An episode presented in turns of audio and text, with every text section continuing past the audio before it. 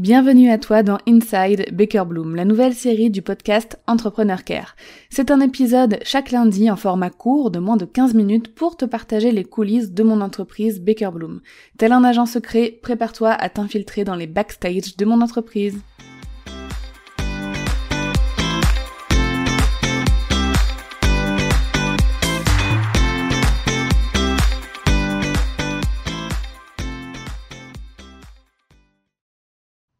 Je ne pouvais décidément pas quitter 2022 sans faire un bilan parce que je pense que moi j'en avais besoin de prendre conscience de certaines choses et j'avais vraiment envie de te les partager parce que c'est hyper j'ai vraiment eu des prises de conscience assez euh, assez dingues. Peut-être que toi tu vas les écouter, tu vas te dire ouais mais c'est évident, mais en fait parfois quand on est plongé dans un truc, il y a des choses qui nous passent sous le nez, on s'en rend pas vraiment compte. Donc euh, voilà, je vais les verbaliser et les exprimer aujourd'hui.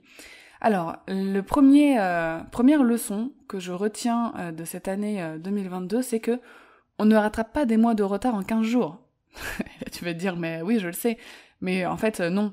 Parfois, quand on a la tête dans, dans ces projets, on ne le sait pas forcément. Il y a certains événements qui sont imprévisibles, comme euh, bah, le décès d'un proche par exemple, et qui peuvent vraiment mettre en péril tous nos projets business, notre chiffre d'affaires, etc., vu que ça chamboule déjà toute notre vie. Hein. Donc vaut mieux ne pas être déjà seul, si possible, à tout gérer. Et surtout, il faut absolument réorganiser le planning en conséquence. Et ne pas se dire je prends X temps de pause et je charbonnerai après. C'est vraiment une mauvaise idée, surtout euh, quand euh, on prend cette décision suite à un événement comme ça un peu traumatique, on va dire où en fait, euh, le reste de l'année, on n'aura pas l'énergie qu'il faut. Vraiment. On, se dit que euh, allez, un mois de repos, ça va suffire. Mais en fait, ce genre d'événement, vraiment, ça, ça nous prend une part d'énergie, une part de nous-mêmes aussi. Et un an plus tard, parfois je me demande si cette part d'énergie revient en fait. C'est vraiment étrange comme sensation, mais bon, ne jamais se dire je, charbonnerai plus tard, je, je rattraperai mes deux, deux, trois mois euh, de retard de travail en un, c'est faux. Ça ne va pas être possible. Ou alors tu vas te ruiner la santé, tu vas te ruiner ton sommeil, ruiner ton alimentation, ruiner ta, ta vie privée, et c'est vraiment pas le but. Ok? Ensuite, chose que je retiens aussi beaucoup, vaut mieux dire d'abord non, ou attendre avant de répondre puis ensuite dire oui si vraiment ça vaut le coup. Je me suis retrouvée à dire oui à tout un tas de trucs, alors je ne regrette rien dans le fond, mais je me suis retrouvée à dire oui à pas mal de choses et à donner mon temps à des choses qui n'avaient pas d'impact ni de résultats ou de bénéfices pour moi ou mon business, donc à disperser mon énergie et mon temps vers l'extérieur alors que j'aurais dû le, faire vers l'intérieur. Et en fait, plein de fois, je me suis retrouvée le jour J de, d'un événement, d'une interview ou de certaines choses à me dire mais pourquoi j'ai dit oui? Pourquoi je me suis engagée à faire ça? Puis en plus, moi j'ai à part qu'on vraiment c'est pas possible, ça a dû m'arriver une fois, je crois, cette année, de d'annuler quelque chose. Euh, ah oui, c'était en début d'année. Oh mon dieu, mais pourquoi j'avais dit oui à ça? Oh là là, attends, je te raconte cette anecdote juste après. Mais voilà, donc je te disais, il y, a des matins où je me disais, aujourd'hui, il y a telle chose que je dois faire parce que j'ai dit oui. Et je me disais, mais pourquoi j'ai dit oui, c'est pas possible. Et en fait, j'avais une espèce de, de sentiment de, de, de pression, d'être euh, prisonnière d'un truc. Et en plus, comme moi, je suis, quelqu'un, quand je suis engagée dans quelque chose, je vais jusqu'au bout. Donc je peux pas annuler. De toute façon, ça se fait pas en plus. C'était au début qu'il fallait dire non. Donc bon, voilà, vraiment apprendre plus à dire non, ou alors avoir un temps de réflexion beaucoup plus long. Donc je pense que pour tout ce qui est euh, des demandes de collaboration, etc., je vais plus du tout avoir le même délai de réponse. C'est-à-dire qu'avant, je répondais en 24 heures. Maintenant, je pense que je vais avoir, euh, avoir 3-4 jours de réponse. Alors, c'est pas du customer care en soi, parce que c'est pour des, collègues, des collaborations, etc. Mais je pense que je vais prendre un petit peu plus de temps euh, pour réfléchir moi-même, en parler avec mon bras droit ou avec mon équipe si besoin, et prendre une décision un petit peu collective. Déjà parce que maintenant qu'on est plusieurs, bah on est plusieurs à être concernés hein, par toutes les décisions que je prends. Et aussi, et là tu vas dire, et là c'est peut-être un peu lâche de ma part, mais en fait si on, décide de dire non, c'est pas moi qui ai dit non toute seule. c'est c'est toute mon équipe et moi. Donc euh, c'est quelque chose qui me soulage aussi.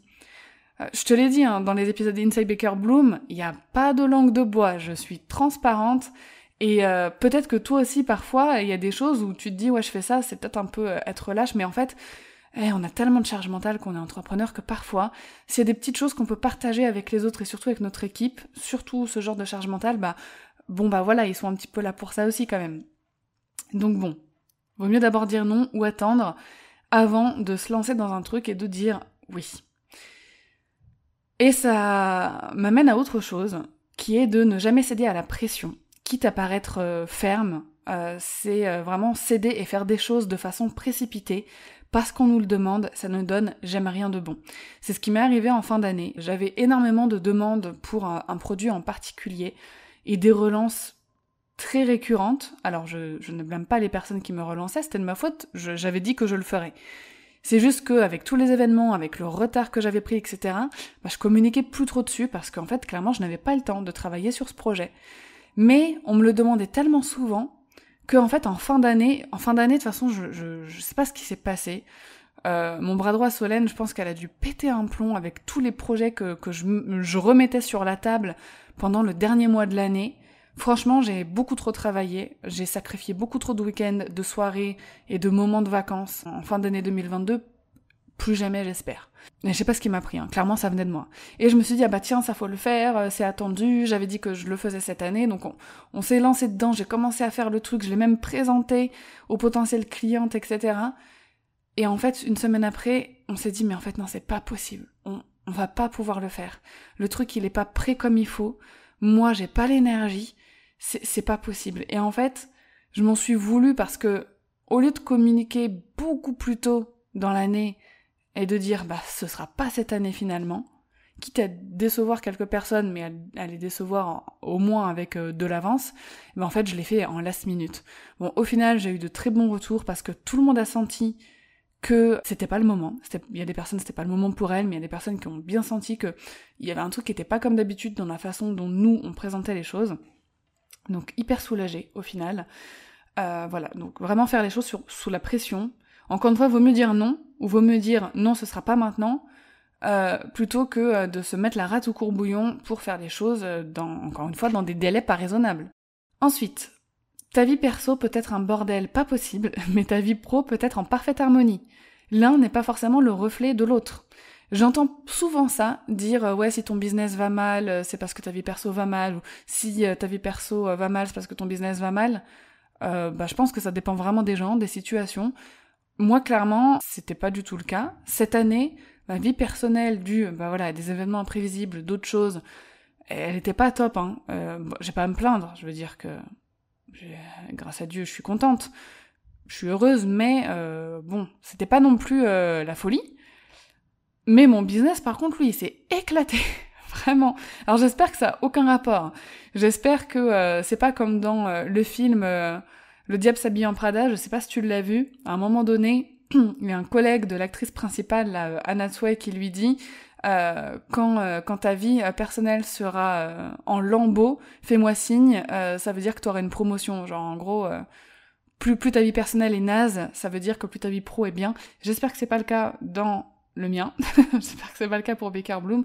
Je pense que c'est simplement voilà les événements de cette année qui ont fait que. Et j'espère que ça, ça va changer un petit peu. Mais voilà, juste pour dire que ta vie perso n'est pas forcément le miroir de ta vie pro et vice versa. Ça, je le répète souvent, mais franchement, ça fait jamais de mal de le répéter encore. S'entourer de personnes fiables, de confiance, autant dans ton entourage professionnel, personnel, dans tes collègues entrepreneurs, que dans ton équipe. Et là, j'insiste encore plus dans ton équipe. Là, vraiment, il faut que tu aies que des... Alors, j'aime pas trop cette expression, je sais pas pourquoi, mais une expression que j'entends très souvent qui dit il faut que dans ton équipe, il y ait que des A-players des joueurs A, quoi. Genre des, des, des tops du top. Des personnes qui arrivent toujours en tête. Je sais pas pourquoi j'ai du mal avec cette expression. Peut-être parce que j'ai pas la même vision des A-players que tout le monde. Mais bon, en tout cas, vraiment s'entourer de personnes fiables, de confiance, et dans le cas contraire, et ça c'est vraiment des décisions qui sont dures à prendre en tant que chef d'entreprise, se séparer des personnes bah, qui vont pas forcément faire l'affaire. Aussi, ne pas surcharger son planning et laisser de la place pour les imprévus, pour euh, d'autres choses. Et si jamais il n'y a pas d'imprévu, il n'y a pas d'autres choses qui se placent, bah comme ça on peut avancer sur les projets de l'année ou prendre du temps pour soi aussi. Et ensuite, dernière chose que j'aimerais euh, relever ici, c'est vraiment de faire attention avant de sceller une collaboration. Toujours vérifier à qui on a affaire Est-ce que euh, on va collaborer avec quelqu'un dont les clients sont satisfaits? Est-ce que cette personne traite bien son équipe? Est-ce qu'elle a des valeurs? Est-ce qu'elle a une éthique? Il y a vraiment des personnes à qui on ne veut pas être associé. Parfois, il y a des personnes qui ont une très belle façade, mais dès qu'on creuse un peu, il y a vraiment beaucoup de problèmes et il faut faire attention avec qui bah, on associe notre image tout simplement, à qui on associe notre entreprise. Donc voilà pour mes petites leçons euh, de 2022. En tout cas, je pense que ça te sera utile. Merci de t'être infiltré dans les coulisses de Baker Bloom. Si tu aimes ces épisodes, mets-moi la plus belle note possible et un joli avis sur ta plateforme d'écoute. À lundi prochain pour un nouvel épisode d'Inside Baker Bloom.